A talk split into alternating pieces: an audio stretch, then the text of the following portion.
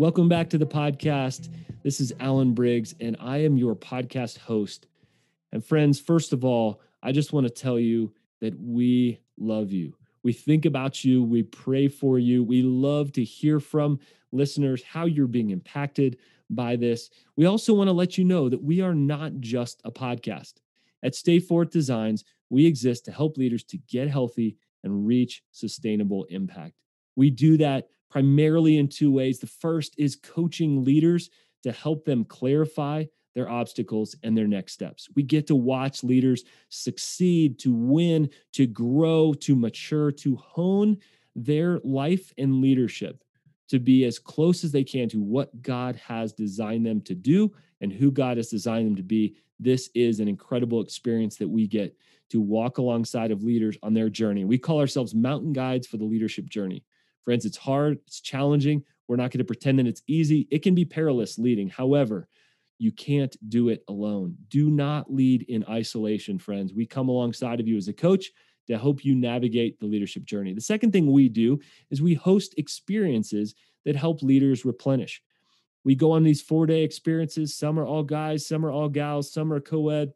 But these are some incredible kingdom leaders who maybe are tired, maybe are overwhelmed, but we need to go and get away.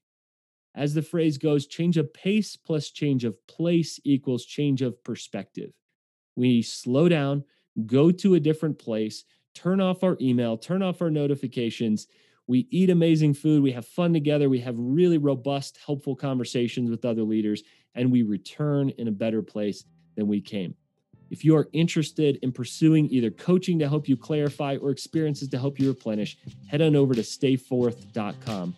Friends, we want to help you live and lead right side up in this upside down world. Now, onto the podcast.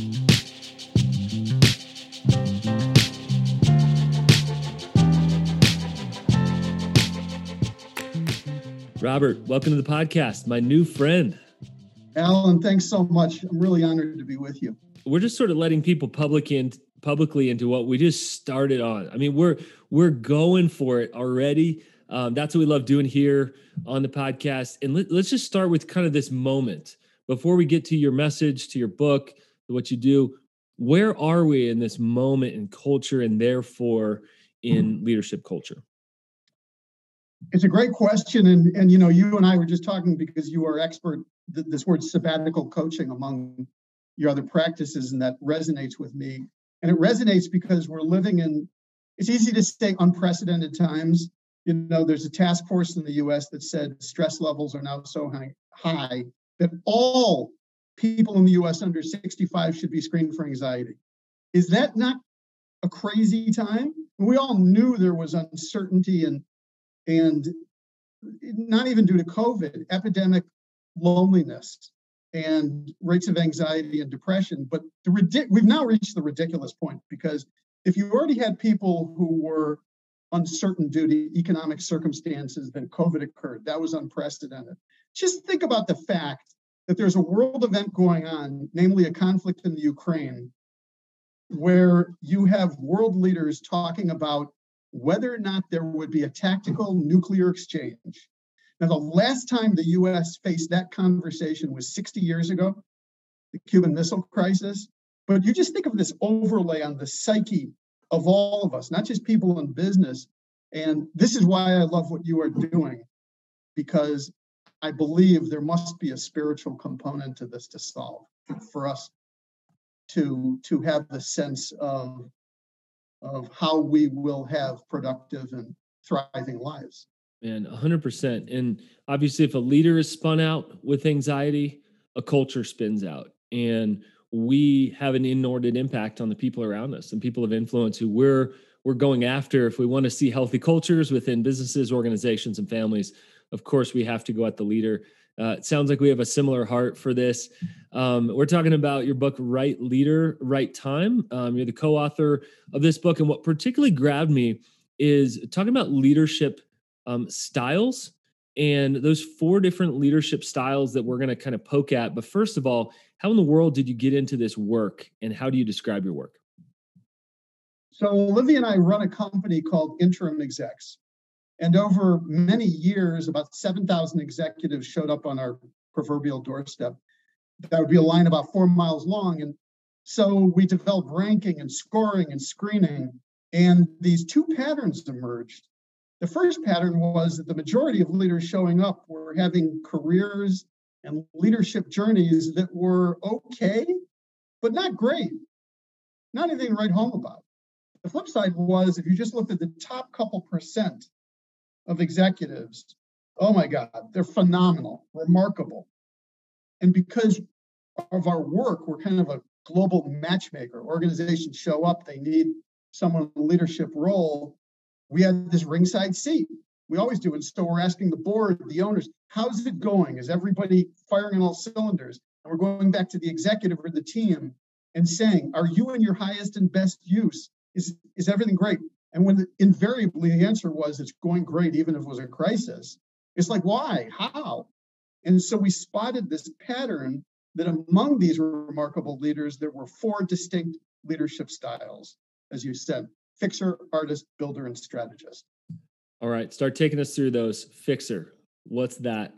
And how would you describe it? fixer them? is yeah, fixer is the person who is they they run into the burning building.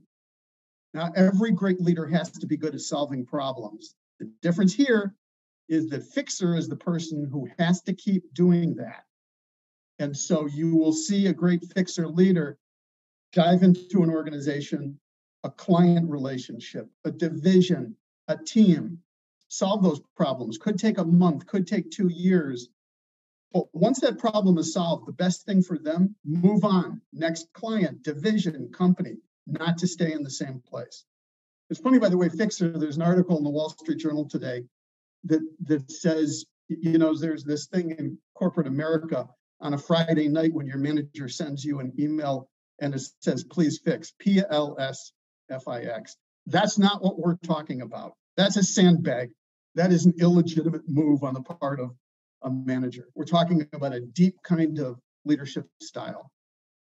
So I would imagine a lot of these fixers end up as consultants, end up ready sort of project to project uh, in that.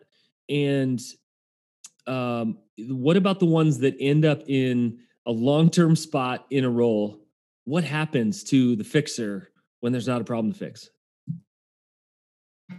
One of the leaders in our book, the guy who actually prompted years ago uh, this idea for this framework, he said, you know, if I put a fixer into one of my companies and it's not broken, he'll break it just so he can fix it. And when we did all of the interviews and research for the book, Right Leader, Right Time, just to kind of tweak these fixers, we interviewed a lot of them.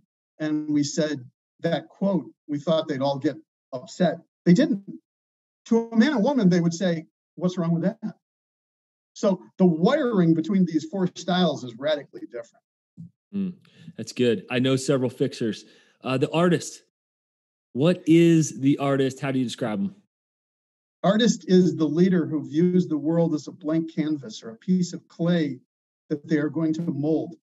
Artist is what we describe as a compelled style, meaning that, you know, when the person on the team who can't help but trying to rejigger and innovate and think new things it's not necessarily always to their advantage in career and money and fame because in a lot of cases the artist is the renegade the outsider the cantankerous one. One of the artist leaders we interviewed in the book he was a key person at intel on andy grove's team. Andy grove was the standout ceo of intel and andy described this artist leader he said he was his wild duck and he didn't mean it in a way as a compliment, but what he said is you got to have a wild duck on the team. You have to have someone who's not just always saying yes and who's challenging and making these discontinuous leaps in innovation, even though it may be uncomfortable. And could that be sort of our traditional view of an entrepreneur? Yes, it, it applies to some entrepreneurs. A lot of entrepreneurs are not necessarily the most innovative in their company. There, there are all kinds of drives, but absolutely it applies. My the beginning of my career, highly entrepreneurial. I am very much artist leader as a, a dominant leadership style. And but again, it, it hasn't always been to my advantage. I'm great at thinking things up. Thank God I have a business partner who's practical and operational and can actually execute and tell me when I'm going off the deep end. Me too. Me too. and it's it's no accident that we've ended up in these fields as well. You know, and I think about um, probably uh, as I as I read through these, probably a combination between fixer and artist. For me, both of those things bring energy. Um, but let's keep going. Excited to hear more. Fixer, artist. The third one is strategist. What's a strategist? How do you describe them? Well, just just for the sake of uh, the, the, in the book, it's referred to as FABS, F-A-B-S. Um, we'll do builder. Builder is now everyone in business wants to be a builder. We get that. Builder, we mean in the specific sense of the leader who loves to take small team, small product, small service that does not in any way have any market dominant position and take it to a point of domination. Okay. So, and what that builder does when they get there, that's the person who would tend to get bored and will want a new product, new division, new product, new company to go do the same thing all over again. You see this a lot uh, among a lot of leaders who have an IPO or successfully sell a company or division to somebody larger. It, it, for the builder, market is mantra, dominate. And, and I'm not talking about world. Like I spent a bunch of time in Boston, and there is a bakery in Boston I love, and and it is dominant in Boston, and it's great. I've never seen it in any other city. I tell you, there is a builder at the heart of that bakery. That's good. And then the last one, a strategist. What's a strategist? How do you describe or explain them? Strategist is the leader at scale. Strategist is the leader of complex and very large organizations that are way behind, uh, way above what Stephen Covey would call personal span of control. When you think of fixers, artists, and builders, team size could be 10, 20, 50, 100, 200, but generally it's personal relationships, and that factors into how they lead. The strategist is in organizations and thousands, tens of thousands. One of the leaders we interviewed in the book is in your neighborhood, Alan. She is Dr. Janine Davidson. She's now the president of Metropolitan State University, but her prior job was being the undersecretary of uh, the Department of Navy, Department of Defense.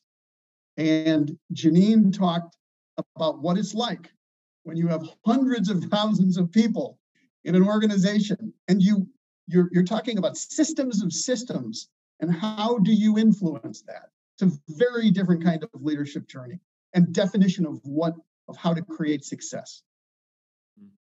Uh, what happens when an organization understands these four and perhaps even how to leverage these four? Just want to make sure i heard you right. Did you say understands? Yeah when when they begin to comprehend oh there are different styles at work yeah. and we begin to understand the styles what happens to that organization?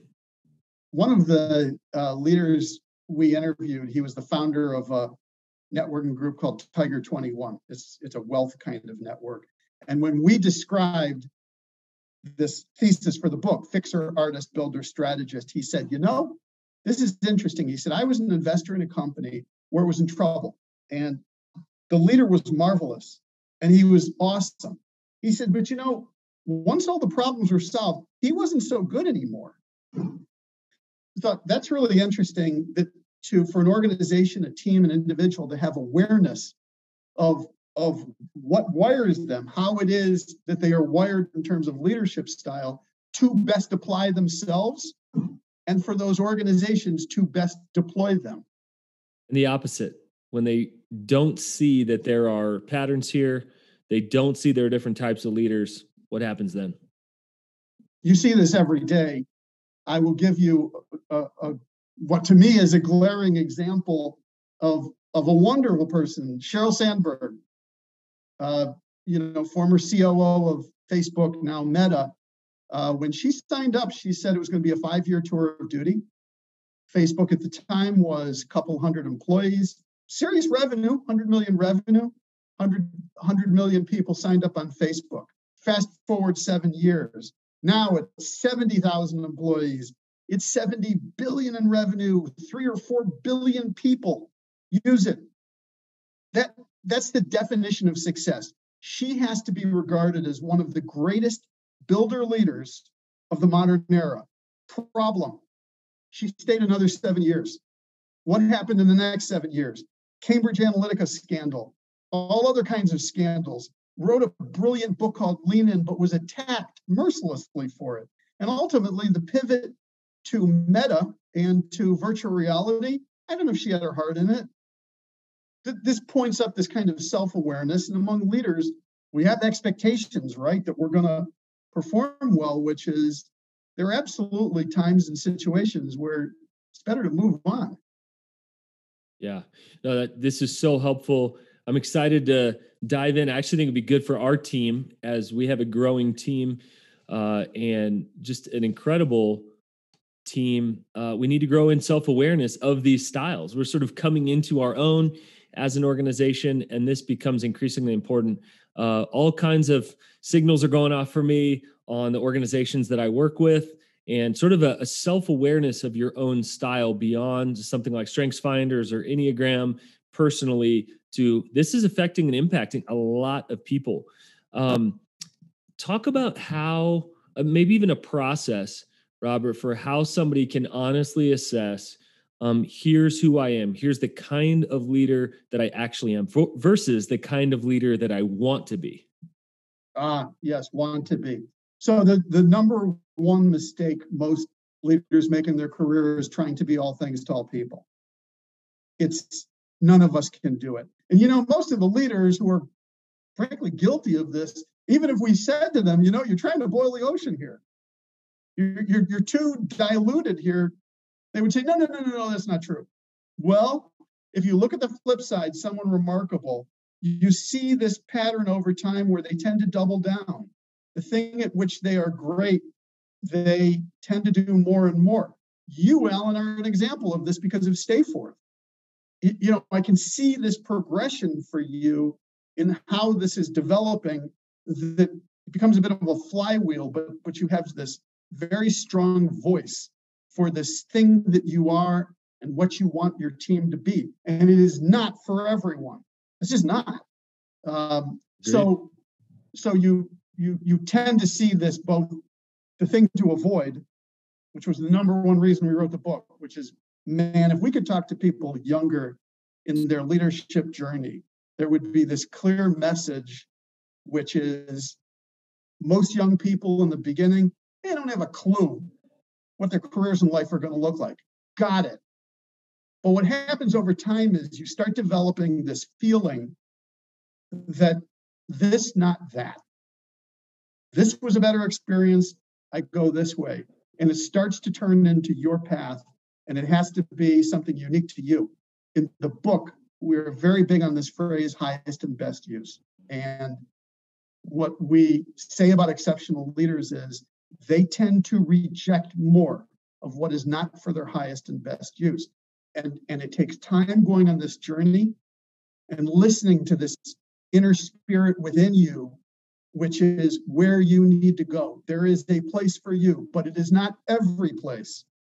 Yes. We say pay attention to what you pay attention to the things you love, the things you hate, the drains, the fills, um, the best versus the good. And that becomes increasingly an issue as the success of an organization goes up, the options go up, the disorientation goes up, the decision making goes up with that decision fatigue. I mean, all these things you see this, you see this every day. Um, we could talk about this for hours. Maybe we will at some point. Not for today, not on this episode, but we got to talk about resilience. Everybody's talking about it. Maybe it's becoming a buzzword right now. How can organizations boost resilience when there's change, when there's a loss, when there's tr- transition, and when there's instability? There is a surefire solution here that is easy to say, hard to do, I want to give you an example. And that surefire solution is the more that the organization, the more the team, and the more the individuals become authentic and genuine with each other, they can weather anything. Now, that is easy to say. If you and I are in a team, the more we're in a, a, in an authentic relationship, that I know your strengths, I know what you are great at, love to do, and I'm going to help you get into that.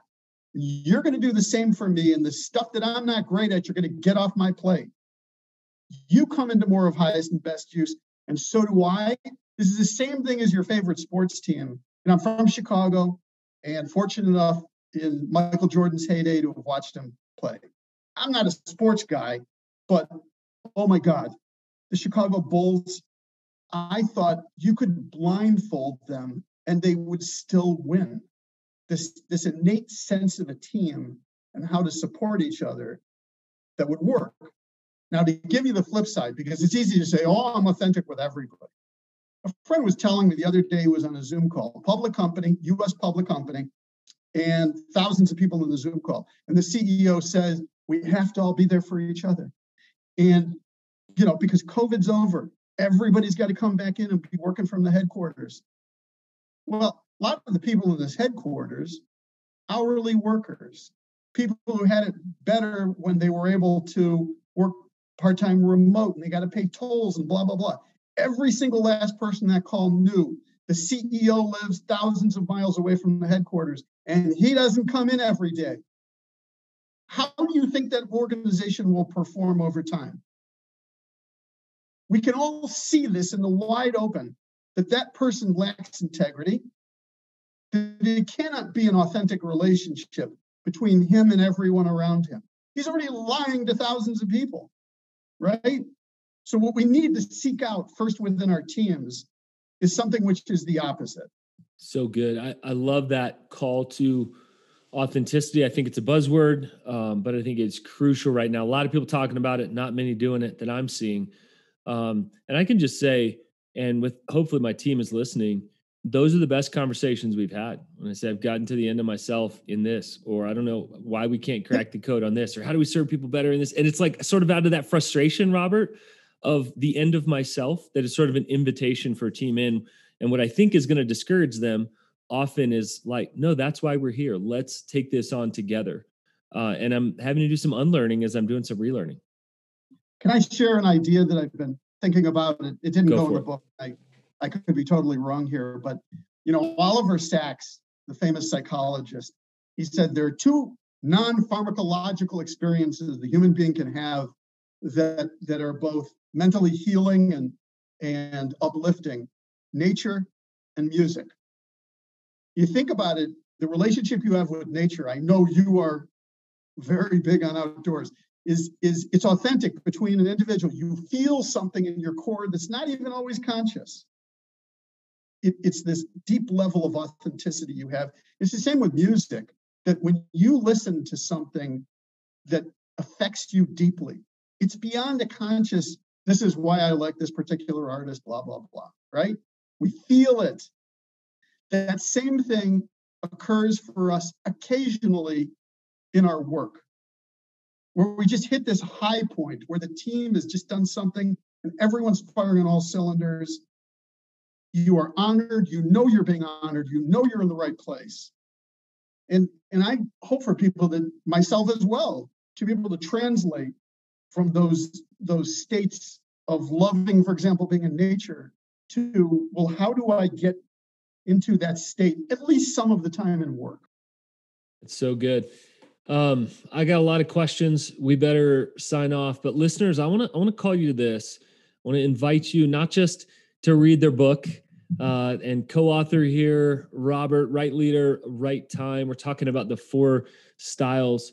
Um, but I want to invite you to both read the book and to have conversation with people around you who can hold the mirror up. There's a level of self-awareness I think we could just never get without somebody, whether it is a coach that's truly helping you figure that out, not the aspirational leader you want to be, but the actual leader that we are, and your team. Uh, your spouse could tell you pretty well uh, your strengths and weaknesses. And uh, I think that's crucial for us to have friendships. And hopefully, we have that kind of example with our team. And I think that's a good call back to self awareness, um, back to understanding who we are. How do we make sense? So ultimately, we can make some progress uh, and be the healthy leaders, healthy cultures, healthy organizations um, that truly can change the world. Because we are changing the world. The question is how. And I see a lot of destructive leadership um, largely coming from self awareness. So, any other thoughts you want to kind of close us with on this huge topic of leadership and self awareness, Robert? Well, Alan, thank you so much. I think along the same theme, I would I would say to your listeners, try a little test for yourself. Try the next time something comes up for you at work which you don't believe is for your highest and best use. Instead of just shrugging and, oh God, I have to take this on, just stop for a second and think, is there is there something else here? Could it be someone else in the team that I could take part of their burden, the thing that they that that I love that they don't want to do? Just just building a little pause there because it is one of the things great leaders do. I know it's easy to say. I know it's hard to do. I know you need the job, the money. I get it just build a little pause in there to think for a moment about how to just elevate your own experience that's right in front of you. Awesome. So good. So helpful. Robert, great chatting with you. I hope we chat again personally. Thanks for coming in on the podcast and thanks for all your work. Thank you, Alan.